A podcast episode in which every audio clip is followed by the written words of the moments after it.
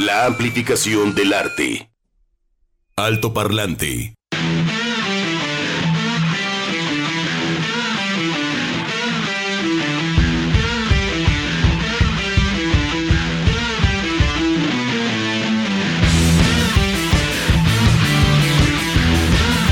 Hola, muy buenas tardes, bienvenidos a este programa tan fino, tan cordial, tan decente llamado Alto Tototo Parlante. Juan Pablo Balcells. Es un alto parlante bien. O sea, es un parlante, bien. ajá, eso digo, De eh, familia bien. Ajá, del, del manual de, de los parlantes bien. De eso somos nosotros, ajá. De, exactamente. Carreño, de, de las niñas bien, de Guadalupe Loaiza, todos esos somos nosotros. De Carreño porque echamos mucha carreta. Ay, sí, mucha carrilla. Ay, gara, gara, gara. Te gané. Hace mucho que no nos veía Chuck como nos está viendo, así de cachetones. Bueno, Ya- yo. Ya, ya me siento encuerado. Yo también.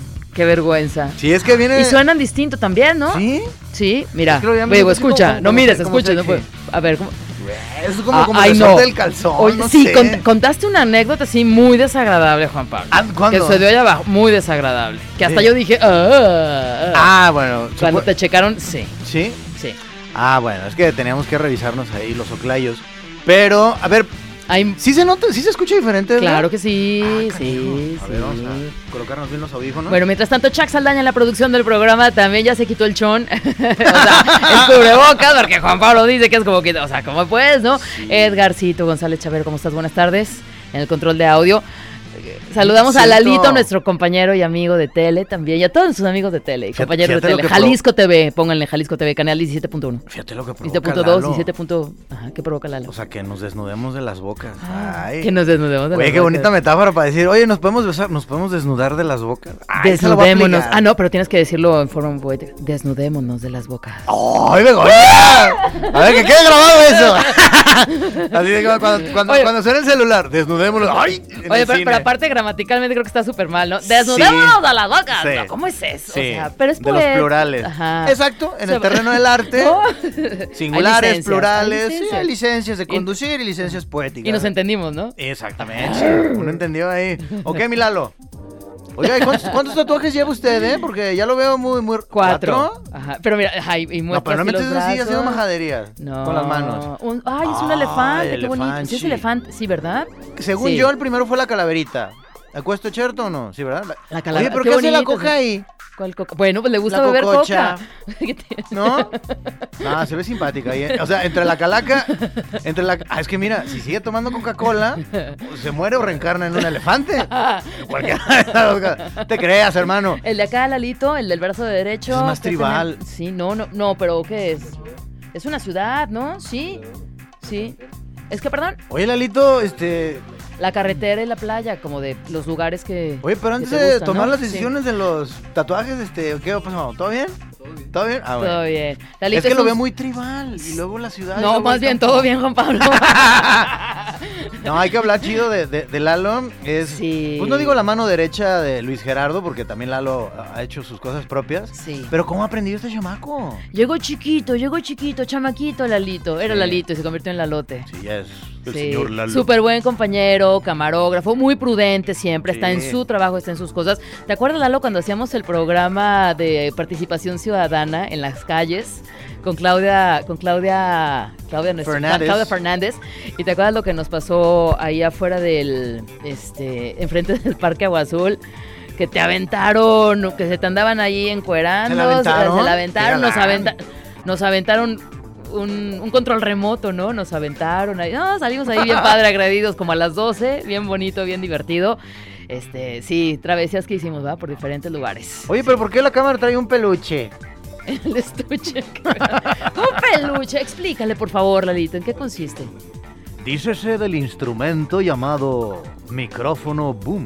Exactamente, es para aislar ahí el. Que ya, que te vayas, que ya. Mira, Edgar. Ay, yo también quiero. Ah.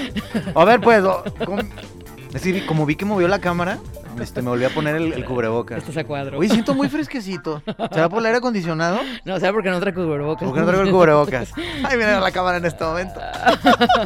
¿Por qué iniciamos con los virotes? Pues vamos a investigarlo. Para eso está nuestra escaleta y las FFFFMérides. Pues déjame ir por ellas.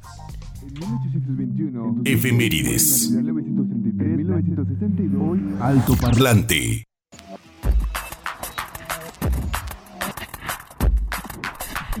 El 26 de agosto en México, en 1818, nace Ignacio de la Llave, general liberal y gobernador de Veracruz. De Veracruz. De Ignacio de la. Llave. De la Llave. De la llave. No, pues está muy bien. Igual como la original ah, banda de la llave. Ay, Chaxito, mil gracias. Agua de la Llave, original. Agua de la llave. Agua de la ¿O Llave. qué dije? Así se llama. Algo. Uy, se ve bien chido Edgar con los lentes sí, oscuros. sí, ¿eh? sí, sí, sí. Sí, me recuerda este, a un tío que tenía ahí, que vivía en la playa, bien a gusto, ya de sus rentas. ¡Ay! 1912 del siglo pasado, muere Chema. José María Velasco, genio, pintor mexicano que plasmó en sus obras los paisajes naturales del Valle de México, entre otros temas. Y cuando vean esos cuadros, que, que 200 años, 300 años, así era México y así lo estropeamos los mismos mexicanos. Bueno, viva José María Velasco. En el mundo, en el 1740, nace Joseph Michael Montgolfier. O bueno, Joseph Michel Montgolfier, ¿será? Algo así. Inventor Sí. francés Juan Pablo, que junto con su hermano Jacques Etienne crearon el globo aerostático. ¡Ay, qué bonito experiencia! ¡Qué padre! Sí. A mí sí, pero como que me da miedo. No, Juan Pablo. Como que va a pasar un avestruz y lo va a ponchar. No, yo nunca me había subido un globo aerostático y en abril tuve la oportunidad de hacerlo. ¡Ay, no Oh. manches! Tú dices, no, pues como que esto no está subiendo. Pues, ¿Por qué veo los otros globos como que ya van más arriba? Y a la hora que volví, ah, caray, no, pues sí. Sí, sí, sí. Como 3.000 A metros. mí me gusta eso. A ver, Sí. pero si es lento. Es oh, muy lento. Qué rico. Eso Es sí, muy- por eso sí lo por iría. eso no Por eso no sientes que va a subir. Bueno, en mi experiencia. ¿Es como cuando tomas vodka? Yo creo que sí. Pero qué sensación tan bonita de, de, pues, de flotar, de estar volando sin estar adentro de algo. Y sí, eh, digo, yo, yo decía, ay, ¿por qué esta cosa no? ¿Por qué los demás sí están subiendo tan alto y nosotros no? Pero estábamos, ya llegó un punto en que estábamos ya muy, muy, ya, sube como a 3000 Es que metros. esa imagen es muy bonita Sí. ver, digo, no sé cómo se le llama el conjunto de globos, ya es que en animales hay parvadas y eso. Pero qué bonito se ve, se ven como velitas, como, como flores. Sí, ¿no? horizontes muy bonitos, ¿no? Y Y sobre todo este- porque lo hacen al amanecer. Sí. ¿No? Entonces, por ejemplo, aquí el Festival del Globo que hay en, en León, el que hacen también en Tequila, la invitación es hacerlo bien temprano para que te eches toda la onda de. Prender el fuego, ¿no? Literalmente, que se vaya levantando poco a poco el globo Sí. con el aire caliente, que te subas a la canasta si tienes esa oportunidad y ver cómo va Oye, haciendo. por- ¿y, Y- tiran las bolsitas esas de arena o de qué son? No, a mí no me tocó eso. ¿No? No, fíjate que ya No, ¿para estos son. cae? No ya estos ya son como si trajeran unas estufas y le van regulando la llama. Ah. ¿No? Van dos personas que van expertas en esto, van regulando la llama. Y para bajar, amigos, para bajar, dices, a ver, ¿no? Pues, ¿dónde va a caer esto, no? Y en este caso, cae. Est- Está tan mapeado, está tan bien la ruta en el suelo que ya está esperando como una especie de plataforma. Así es, ¿eh? Así, o sea, y que tiene un remolque, tiene un remolque para que ahí, ahí va como que planeando, planeando, planeando y poquito más a la derecha, a la izquierda. Y ya que está como a metro y medio antes del suelo, Brinca. ya te reciben, no, ya te reciben y se monta sobre, también como para ahorrar tiempo, pues, Sí, ¿no? Porque sí. al día siguiente vuelve a hacer el trayecto, pero son ingenieros y es una coordinación increíble, manejo también del viento y cuando puedan hacerlo háganlo. Sé que hubo la semana pasada un incidente en Teotihuacán justamente con un globo aerostático, ¿Cómo? pero esos son rarísimos que sucedan, sí. Ajá. Bueno, entonces no le tengan miedo, si tienen la oportunidad, rompan el cochinito. Sí. Bien, yo quiero contar una anécdota medio romántica, rápida, digo, a propósito. Ahí en las, en las sillas voladoras de las fiestas de octubre, uno decía, ay, qué rápido están, ay, qué rápido están, ay, qué rápido están. Y dices, bueno, yo nunca me había subido ya de grande a las sillitas voladoras y el recuerdo que tenía era como muy rápido.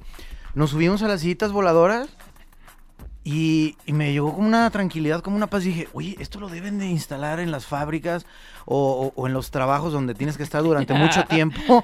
Este, Sí. Y fue muy poquito tiempo. Sí. O sea, las veíamos así que daban vueltas, pero arriba era como, como si estuvieras volando, era, sentías el aire así Qué en la cara, el, el vientecito, y veías el horizonte, estaba atardeciendo, y este, y luego le dabas besos allá a la muchacha y todo.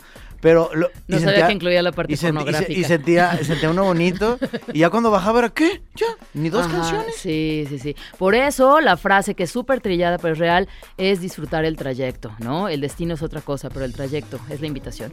Pues bueno, ya que tiene José Michel Ah. Fongolier, ¡Gracias! Merci beaucoup, yo les demás, mijitos. 1910 nace en Albania, ándale tú. Esta señora es contradictoria. Ah, Agnes Bo Boyachiu. ¿Y si esa señora quién es? Más tarde fue conocida como Señorita. la madre, exacto, como la madre Teresa de Calcuta, religiosa católica célebre por su brillante labor humanitaria en la India, al lado de los más pobres. Pues luego ibas a los donde supuestamente ayudaba a la gente y ah, cómo movía dinero esa señora. Oye, y pero ni- hasta el premio Nobel de la Paz se lo dieron. catre. ¿eh? No, no, no, sí, vean ahí las biografías, ¿eh? Están autorizadas este, por sus críticos más acérrimos, pero bueno, yo creo que la intención era buena, luego pues ya le gustó el varo y... Qué cosa tan, tan difícil, ¡Juan en fin. Pablo! Ni modo, nace en Albania en 1910, cuando inicia la Revolución Mexicana, Madre Teresa de Calcuta. Ya, ay, perdón, gracias. 1914 nace Julio Cortázar, Juan Pablo, escritor argentino. Cortázar fue un escritor renovador del género narrativo, especialmente del cuento breve, tanto en la estructura como en el uso del lenguaje. Lenguaje. Si nos queda tiempo, luego les leeré el capítulo 7 de Rayuela. Ay, Dios mío. El capítulo 7. Que sabes, qué- ¿Sabes cómo lo, lo- No, no, bueno. No, ya sé eh, que no. no, Eh, imagínate. Era el librazo. No, este. Ay, recuérdame de la hora nacional, el maestro, el que habla de ciencia, que hace los videos de imaginantes. Pepe Gordo. Gordo. Genio, genio. Este, se clavó, lo que sí, hay chance les voy a leer. Este, el efecto cuando estás besando a alguien así por primera vez y estás muy emocionado y estás cerca de sus ojos, ¿a poco no se ve como un único, como un. eh, eh, El tercer ojo. No, no. El chakra. Como. El, no, no, no. que, que estás viendo a la persona y como haces viscos. Ah, ah. e- Eso, eso está en el, en el capítulo 7 de Cortázar. Al ratito se lo leo. ¡Qué belleza! Bueno, la ciencia está en todos lados. ¿Por qué iniciamos con Hey Jude? Bueno, en 1968 se publica este sencillo de los Beatles. Una canción de 7 minutos de duración. Yo busqué y yo dije, ah, es la canción más larga de su momento, 1968. Ah, porque en 1965 Bob Dylan hizo Like a Rolling Stone de 6 minutos. Y fue el que les dijo, oiga muchachos, ¿ya probaron esto? Miren, vengan. Y Les tómala. invito. Vamos Hay- a una fiesta. Hay una, hay una foto bien bonita, todavía no, les, todavía no iban a Buckingham a que les dieran esta orden nobiliar. Y este... Y ves a los Beatles con sus melenitas de traje y todo. Van a Estados Unidos su primera gira, conocen a Bob Dylan y regresan y ya salen así todos lampareados, ¿no? Y es donde ya dice, Con las pupilas dilatadas. dice la leyenda que le quemaron las patas al chamuco Ah. ahí en Buckingham para pues, poder hablar con la reina. Muy bien. Pues, ¿grabaste eso, Inalito? Muy bien. Este, en el año 2002... Ah, no, ese me Ah, no, tú, vas ahí tú. No. llévatela, eh. Quédate con el programa, no Pagdo, pagdo, pagdo, O sea, que, que- o sea, que- bueno, no, no me importa, yo comparto contigo. En el 2002, Coldplay lanza el disco A Rush of Blood Ahead, en español Una corriente de sangre a la cabeza, y es el segundo álbum de estudio de esta banda británica, lanzado bajo el sello de la discográfica Parlophone. Este álbum fue producido por la banda junto a Ken Nelson. Ah, mira. Era primo de Nelson Ned. Ned. En el año 2004, ah, fallece Laura Brannigan, cantante norteamericana famosa por la versión de la canción Gloria, de Gloria. El único éxito de Humberto Tozzi, por cierto, que tiene Ah, como mil años y vez, la sigue cantando y ¿cómo- se la, piden, y se la siguen pidiendo. ¿Cómo Y ahí va el viejillo. Humberto Tozzi. como Tootsie Pop. Escucha, ay. Ese es primo de Barcha Pop.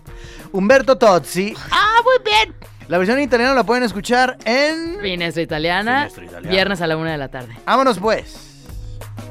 Altoparlante de Jalisco Radio 963. Comentarios, dudas, saludos y sugerencias a nuestro WhatsApp 33 26 32 54 69. Altoparlante.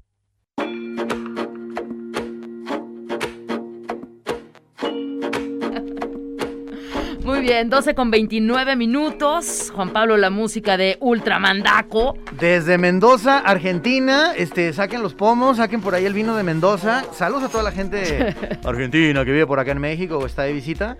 Y también, Latinoamérica. sí, señor. Y para todos los y para todos los mexicanos que pues luego se enamoran y se van allá y Ajá. luego les cuento Y luego muy los, que- fuerte. los que vienen, ¿no? No, Bueno, ¿cuántos han venido también? Y- Se han quedado aquí. Sí. En restaurantes y toda la cosa. En restaurantes, jugadores de fútbol, Ajá, entrenadores, publicistas, publicistas. también, músicos. No, tremenda, tremenda gente. Un abrazo Sí. para toda la comunidad argentina que vive en México. Y para todos los paisanos que también ya se fueron para allá. También de negocios o de vacaciones. Así es que bueno, ellos son ultra mandato. Perdón, mandato. Mandato, el mandato presidencial. Ay, no. Ultra, no. Esos no nos gustan. Ultra actuales. No, no, no. Y esta rola se llama así de mojado, el más reciente sencillo de esta banda de Argentina, de Mendoza. 33 26 32 5469 es nuestro WhatsApp. ¿Algo que declarar rápidamente, Juan Pablo? 54321. Tengo 150 mensajes aproximadamente. Ay, sí, no, Muchas son como unos gracias a 25. Son como unos 25. No, Juan Pablo. Quiero leer nada más uno para dar paso a la entrevista te lo dije fuera del aire, pero vamos a hacerlo público porque ayer, así de lavar y planchar que teníamos, ándale, no lo encuentro. A ver, buenas tardes, infemérides, saludos a todos. Aquí está, terminación 33792. Buenas tardes, altoparlantes. Lo mejor de su programa es la risa de Begoña porque me alegra el día. Mi nombre es Alberto Reyes. Ay, Alberto, te voy a mandar una página donde vendemos la risa y... Sí, ahí bueno. la puedes descargar y vas seleccionando la duración y, ¿no? También va el costo por ahí. ajá. Exactamente. Ay, sí. Y pues bueno, gracias, Gracias, Alberto. Alberto. Y ya creo que se suma al club de fans de Begoña Nomelí. Y el resto de los mensajes los leeremos en unos minutos más porque Porque tenemos música en una entrevista que está buena. Entrevista. Alto Parlante.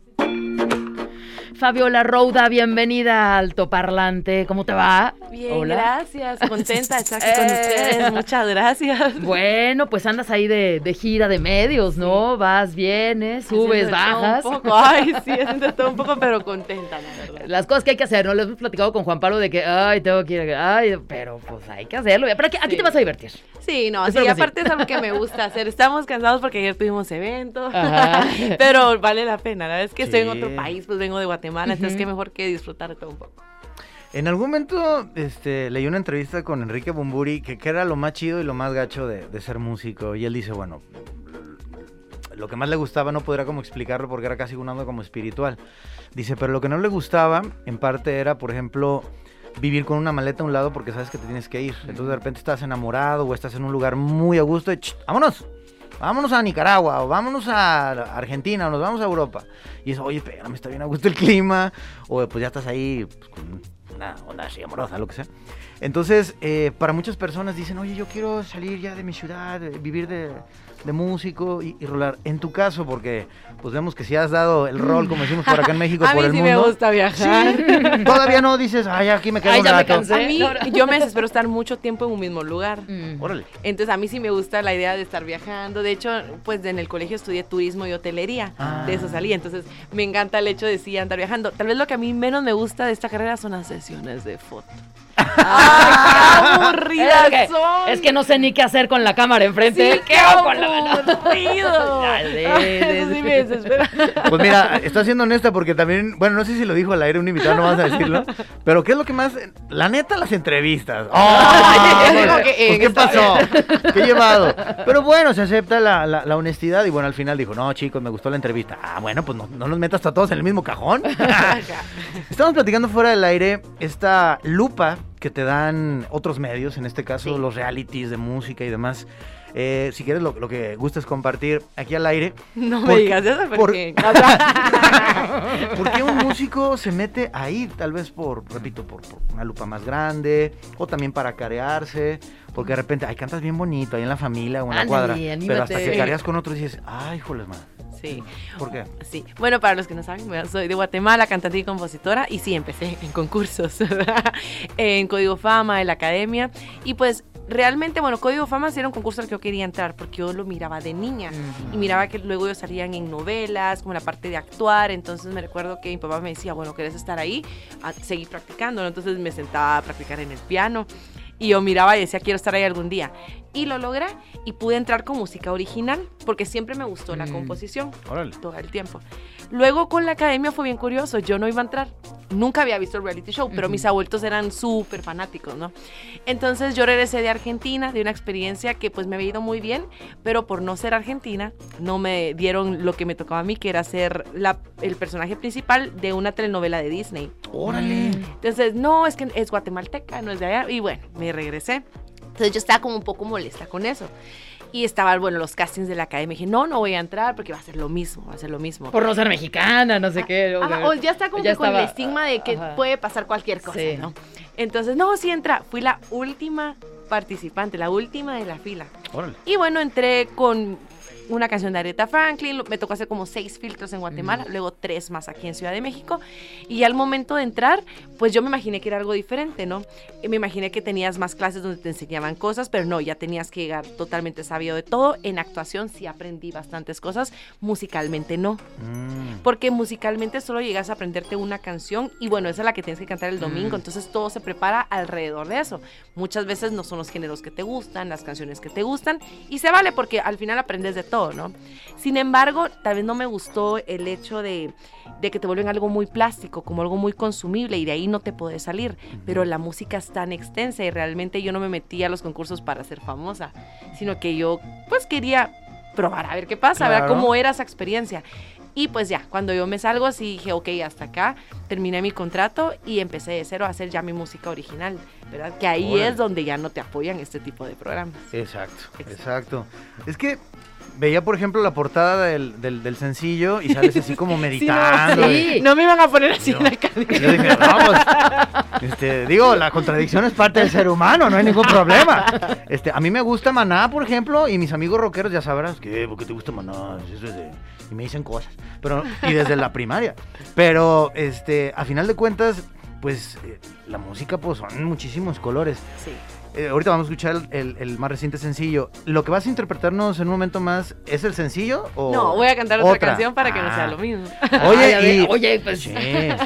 Oye, ¿y, y por qué? ¿Por qué esos géneros así tan Tan tan, como tan- es en. México? Me gustan, la verdad es que desde pequeña siempre mi oído me jaló al soul, al R&B, al funk y mi artista favorita desde los ocho años fue Aretha Franklin. Fue así como que la escuché y dije, yo quiero esto. Luego mi compositora favorita es Carol King. Ujú. Pero también me gusta mucho el rock. Era muy fanática del grupo Heart. Bueno, todavía uno de mis discos favoritos es Rainbow Annie, que me encanta. Ajá. Led Zeppelin, Ujú. Deep Purple, Whitesnake. Entonces, todas esas canciones sí las meto en mis shows. En vivo, de hecho, con mi banda le hacemos ahí, le metemos una sección de vientos, entonces le da como un toque tipo soul rock, como Janis Joplin, por Sí, sí, ejemplo. sí. Lo cual me encanta. Entonces, siempre me gustó.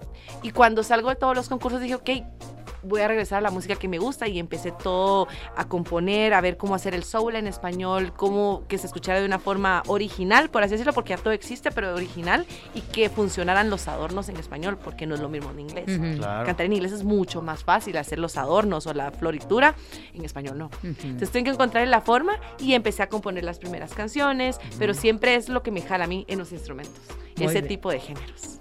Oye, pues ya que traes a tu compañera la guitarra, estamos aquí. eh, ¿qué, es lo vas a, ¿Qué es lo que vas a querer interpretar? Bueno, creo que voy a cantar una canción que se llama Amores de Noche. Ok, Eh, fue el tercer single de mi disco que va a salir en febrero de este año. ok. Entonces, Ustedes me dicen si escuchan acá, voy a bajar un poquito. Cuando nos diga el señor productor, prevenidos. 3, 2, 1. Hay que hacer estas sesiones de alto parlante. Nadando en las pupilas de tus ojos, dando mil momentos a mi mente. Destellos tan profundos salen a pasear, a pasear. Oh, oh, oh.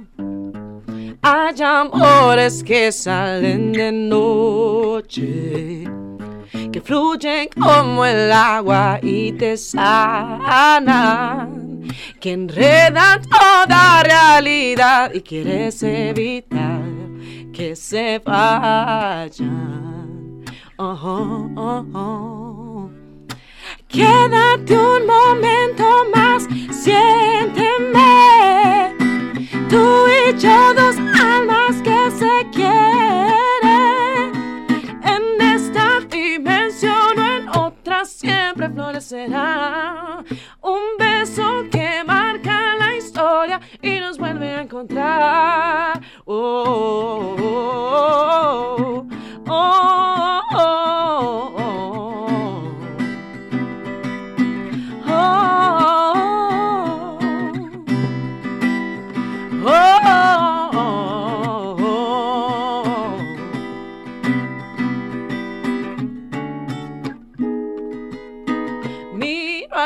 estrellas y me envuelven en un manto que acoge el sentimiento de verte y guardarte en mi memoria hasta el fin, hasta el fin, hasta el fin. Oh, oh, oh,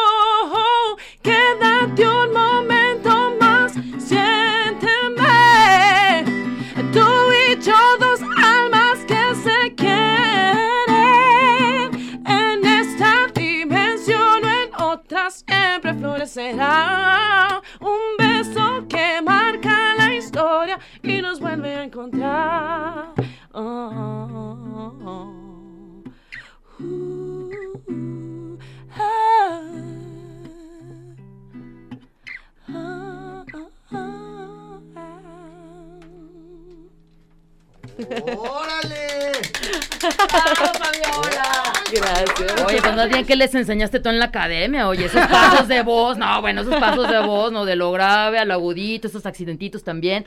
Oye, Gracias. y el sentimiento, Fabiola. Muchas Felicidades, gracias. gracias. por venir, qué bueno. No, la mitad de la canción cuando Sí. revienta la... Ay. Revienta. Ay, se Se siente, ahí, se se siente. siente chido, se siente chido. Y luego ya cuando le va bajando. No, no, no, y, y se sienten todo, o sea, este trabajo, insisto, Gracias. de la voz, de hacer estos cambios también muy naturalmente y que vas acompañada por tu guitarra. O sea, se ve ese trabajo, vamos, no es que, o sea, esté acá echándote, este, ¿cómo se dice? Cebollados o no sé qué. Eh, flor- bueno, sí son flores, pero, pero, pero no, o sea, se ve como, insisto, este trabajo redondito, pues, ¿no? O sea, Gracias. se nota que tú la compones, tú la interpretas, que tú le metes estos detalles donde tú quieres metérselos para expresar más la emoción. Oh, gracias. Sí. ¿Qué onda con la producción? Digo, ya nos tenemos que despedir, pero si eres obsesiva de... Ah, sí, De soy, soy Virgo y soy bien Ah, perfeccionista. Orgullosamente obsesiva y perfeccionista. Ajá, ¿será? sí. Esos Virgos a mí como me caen mal. Ah, Sí, señor, Bueno, discúlpame. gracias por la Ah, entrevista. No, no, Vete para No. acá, Fabiola. Pero ¿por qué, Bego? Es que yo también soy Porque del 11 somos obsesivos todos Soy- aquí. Soy del 11 de septiembre, sí, terrible. Ah, yo soy del 6. Del 6, no puede ya ser. nuestros cumpleaños. No, no, no, no. Sí, eso está chido por un lado, pero no, también hay que delegar, ¿no? Sí, bueno, sí, nos gusta tener el control, pero Sí. no, fíjate que en la producción la trabajo de la mano con el productor. Tengo dos Ok. productores, eh, Pepo Mesa y Fran Castillejos, y pues realmente estamos desde el principio, ¿verdad? Por lo regular, eh, yo compongo en el teclado. Mm. Pero es más difícil andar con el teclado arriba para abajo. Entonces la guitarra, ¿verdad? Y pues con ellos trabajamos las líneas de los vientos, la batería y por lo regular mi banda, que es la que toca en Guatemala, son los mismos que graban, ¿verdad? Me gusta como mucho el concepto de solista, pero sí con un sonido de banda. Tal vez porque la mayoría de mis grupos favoritos pues, son bandas, ¿verdad? Mis artistas, los que yo sigo. Entonces me gusta ese concepto de que se puedan involucrar, dejar la esencia de cada uno. Lo mismo con las colaboraciones, ¿verdad? Mm. De hecho, pues ahí los invito a que escuchen mi música en YouTube, Spotify, Deezer, Apple Music. Me encuentran como Fabiola Rouda y ahí van a escuchar canciones de con muchas mezclas. Y hoy, Rouda. y aparte hoy tienes presentación, ¿no? Sí, hoy ¿Cómo? me presento en el Centro Sí. Cultural Bretón a las 10 de la noche. Claro. Eh, van a poder escuchar toda mi música original. Es Power Trio porque solo viene el baterista y el bajista. Entonces, Chido. por ahí. Ajá. Espero que les guste el show. Órale. Y pues espero regresar pronto también en noviembre nuevamente para seguir dando más conciertos por. Y pandemias van, pandemias vienen, este, les arreglan la calle, se las vuelven a adoquinar, este, en llueve, en este, y ahí está el bretón. bretón. ¿Ya cuántos años, Victoria, Gloria? En total como 18. Como 18 en total, dice Victoria. Mira, ya es mayor de edad. Ya es mayor. No, de veras, un centro cultural este, y un refugio, como le decimos aquí, el, C- el CCC, el, El Centro CCC. Cultural Bretón. CCB. CCB, Centro Cultural Bretón. Ya nos tenemos que despedir. Recuérdanos tus redes sociales y muchas gracias por venir. Gracias. Bueno, Instagram, Fabiola Rouda Oficial. Facebook, Fabiola Rouda. Rouda se escribe R-O-U, D de dedo H-A, Fabiola Rouda Oficial. Y pues así me encuentran también en YouTube, mi nueva canción Cayendo en un Sueño, que ya la pueden escuchar. Y pues ahí le dan clic a ese y aparecen las demás. Ya me puse triste, Bego, porque según yo cantaba chido. Ajá. Y escuchar así.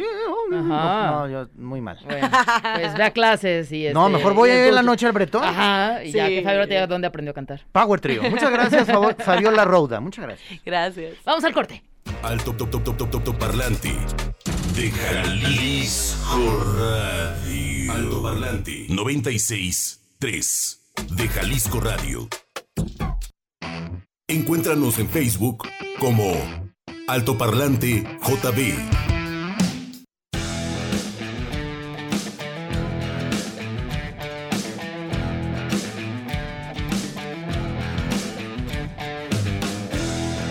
Y rápidamente vamos a dar un viaje en el pasado, Juan Pablo. En el pasado mexicano. Antes de irnos con nuestro súper Ah, invitado ah, del día de hoy, recordarles pues la invitación de Fabiola Rouda, que acaban de escuchar aquí totalmente en vivo, en acústico. Qué tremenda voz. De Guatemala para el mundo. La cita es hoy, allí en el Centro Cultural André Bretón. Y eh, estará ella iniciando puntualmente a las 10 de la noche. E inmediatamente después estará por ahí The Outsiders, ¿cómo no? Con Sara Valenzuela. Entonces, noche redonda de chicas frente al micrófono Begoña. Ahí está. Y ahora sí, nos vamos, Juan Pablo, a, a- a- a directamente al pasado. Y cuando digo al pasado, pues es justamente para platicar con Víctor Mayorga acerca de esta producción de la marca del jaguar. ¿Cómo estás, Víctor? Bienvenido al Toparlante. Hola, queridísima Bego y mi buen Juan Pablo, qué gusto saludarlos. Igualmente, la marca del jaguar, a ver, una introducción así con tus palabras acerca de lo que se trata esta producción, que yo digo, nos mandas al pasado, a México, pero dinos así en tus palabras, la marca del jaguar, esta película.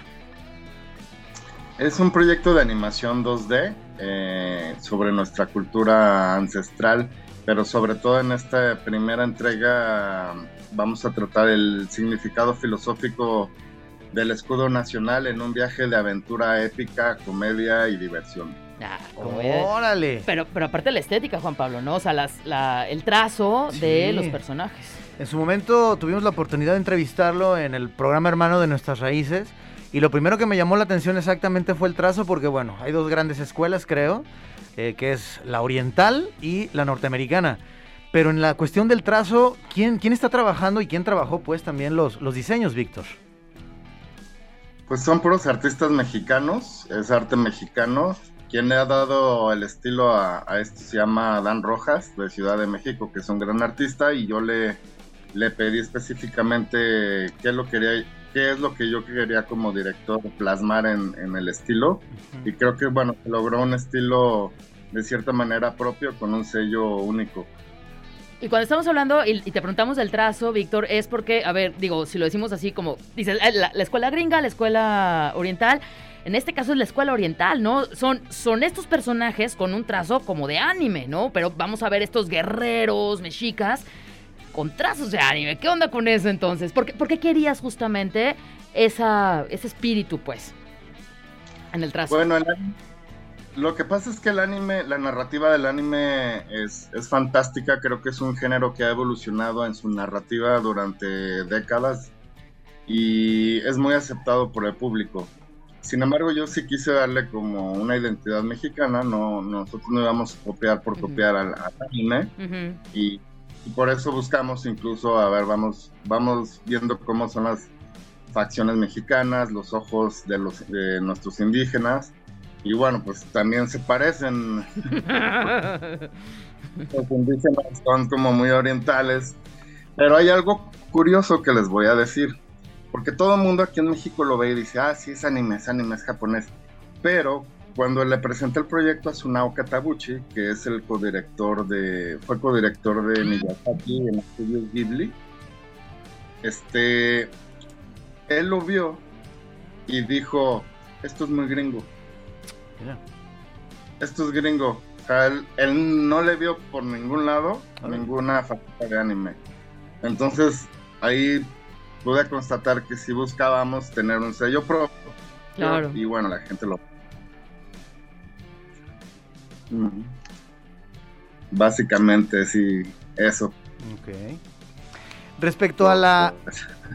Sí, Víctor, respecto a la historia, eh, digamos, el guion, vámonos a la parte del guion, ¿qué tanto está, digamos, eh, asesorado o validado, no sé, por, por ahora sí que por historiadores este, críticos y demás?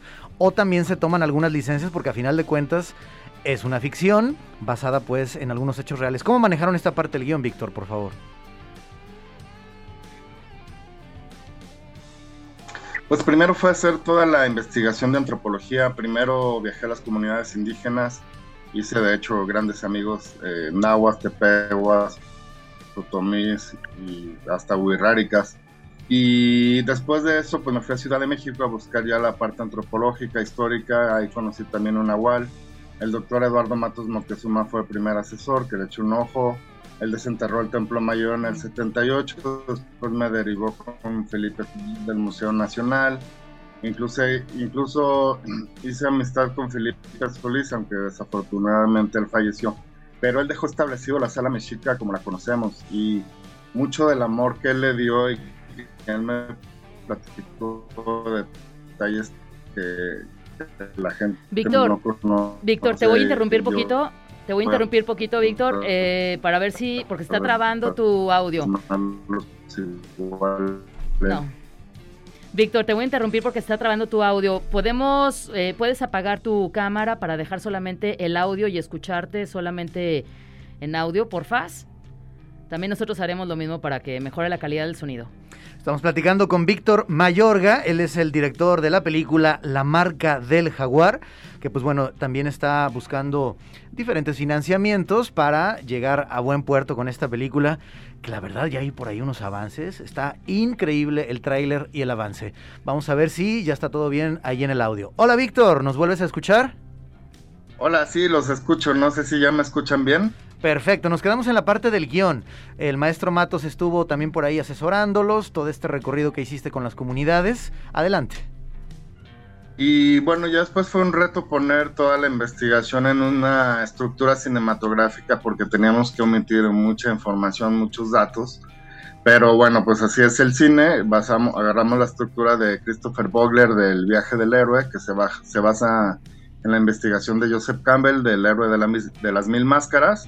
Que bueno, es una, es una estructura que es la que se usa en Hollywood, es la que usa Pixar, porque pues queremos llegar a un público masivo y que, que pueda con- contactar con esta historia. ¿no? Claro. Oye, Víctor, y aparte, pues el financiamiento, todo cuesta, el tiempo, la inversión del, del tiempo, del talento, pues son ya muchos años llevando a cabo este proyecto. El fin de semana pasado tuvieron una rueda de prensa donde también, pues, hablaron acerca de esta coproducción que es súper interesante con Brasil, con Francia. ¿Cómo conseguiste? ¿Cómo se movieron para conseguir estas alianzas?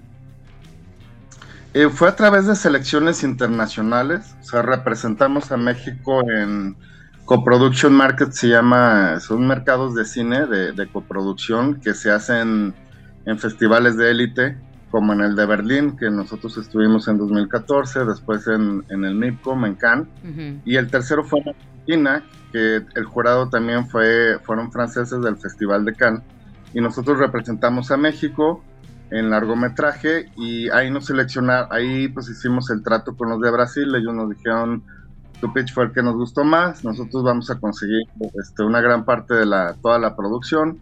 Y después eh, nos seleccionaron en Viva México París, un, un, un festival que se hace en, en Francia, y bueno, pues dimos con el productor, es francés, pero también es productor de Hollywood. Él, él ha hecho efectos para Matrix, 300, Speed Racer, Alexander. Y pues le, simplemente se enamoró del proyecto y dice, es- no, no era ni siquiera una cuestión económica, ¿sabes? Me gusta lo que tú estás presentando este y vamos a hacer sociedad y ellos van a tomar toda la postproducción. Órale. Oye, pues es una muy buena noticia, Víctor. Eh, ¿En qué etapa del proyecto estamos? Ok, eh, más básicamente todo el proyecto tarda en tres años de- en realizarse. Empezamos en junio de 2021 la preproducción, esta terminó y hace dos meses arrancamos etapa de producción. Entonces ya está en etapa de producción, la cual no va a parar porque ya está pagada por, por Brasil. Entonces eh, estamos estimando que la entrega de la película sea en junio de 2024. Ujú. Órale. Oye, Víctor, pues, ¿qué más quieres añadir antes de, de terminar esta entrevista acerca de la marca del jaguar, Vic? Ah, gracias. Pues a quien le interesa invertir, eh, tenemos dos esquemas de financiamiento que son realmente interesantes, incluso para gente que no le guste el cine y nomás quiera ver números, pues también caben ellos en el proyecto. Luego así es la cosa, ¿no? Pero pues solamente eso y agradecerles a ustedes la invitación. Bueno, las redes sociales, ¿no? Porque pues siempre puedes decir, a, a ver, no, pues a ver, ahí dijeron, pero a ver cómo y cuándo. En Facebook en- nos encuentran como la marca del jaguar y a través de mi correo también puede ser víctor arroba ocelotltlcompany.com, es ocelotl en agua de jaguar. Claro. Muy bien. Es que de veras ahí están las, las historias. Eh, yo de un tiempo para acá en nuestras raíces estado leyendo y compartiendo con la gente el libro de Monstruos Mexicanos de Carmen Leñero. Y pues ha habido buena respuesta. Entonces yo me imaginaba exactamente, ¿no? Que fuera hasta una saga, la marca del jaguar, ¿no? Digo, primero hay que terminar la, la primera. No, pero sí. Pero, y exactamente, y empezar a, a- a vernos reflejados en pantalla ahora con la animación, Begoña. Claro, yo creo que las personas, Víctor, Juan Pablo, que nos están escuchando, decir, a ver, claro que me interesa conocer y ver en pantalla la historia de estos guerreros mexicas con estos colores, con estos trazos. Y bueno, finalmente, pues de lo, ahora sí que de la vista nace el amor, Vic. Muchas gracias, Víctor. Y este, y le damos seguimiento a la marca del jaguar. Gracias, un abrazo. Un abrazo. Igualmente. Víctor Mayorga, director de la película La marca del jaguar. Métanse por favor a Facebook, Sí. vean los trailers, vean los avances y también a las diferentes redes sociales, Instagram y demás. La marca del jaguar, director Víctor Mayorga. Un abrazo, Víctor. Juan Pablo, gracias. Buen fin de semana. Ya nos vamos. Ya nos vamos, ya ¿Y los fuimos. mensajes aquí que se me quedaron? Pues ahí estás platicando, ahí estás... ¿Cuánta cosa? Tanta cosa. Chuck, gracias. O bueno, di algo antes. Bueno, a las 4 de la tarde vamos a Ay. hablar de la semana de anuncio, cine ah, ese sí alemán. no perdona. Semana de cine alemán y bueno, también vamos a hablar de la animación, todo lo que está sucediendo en el taller del Chucho, hoy a las 4 de la tarde. Y hoy, ¿qué? qué? ¿El tenor? ¿Qué? sótano. Ah, sí, hoy el sótano de la Casa de las Palabras a las 11 de la noche, dos horas de terror. Está haciendo un hitazo, ¿eh? Pues sí. Es que en la noche la gente, ay, me dio insomnio, pues le quiere dar insomnio hasta las 6 de la mañana con las Que se le historias. quite el insomnio y que le dé mejor miedo. Y mañana tenor con Elvis Presley. Qué bonito. Ándale. Muchas gracias, Gracias a la gente que Garcito. se comunicó a través del WhatsApp. El lunes o el martes volveremos. a- Para abril o para mayo leerá los mensajes. Gracias, adiós. Gracias. Altoparlante de Jalisco Radio 96 3.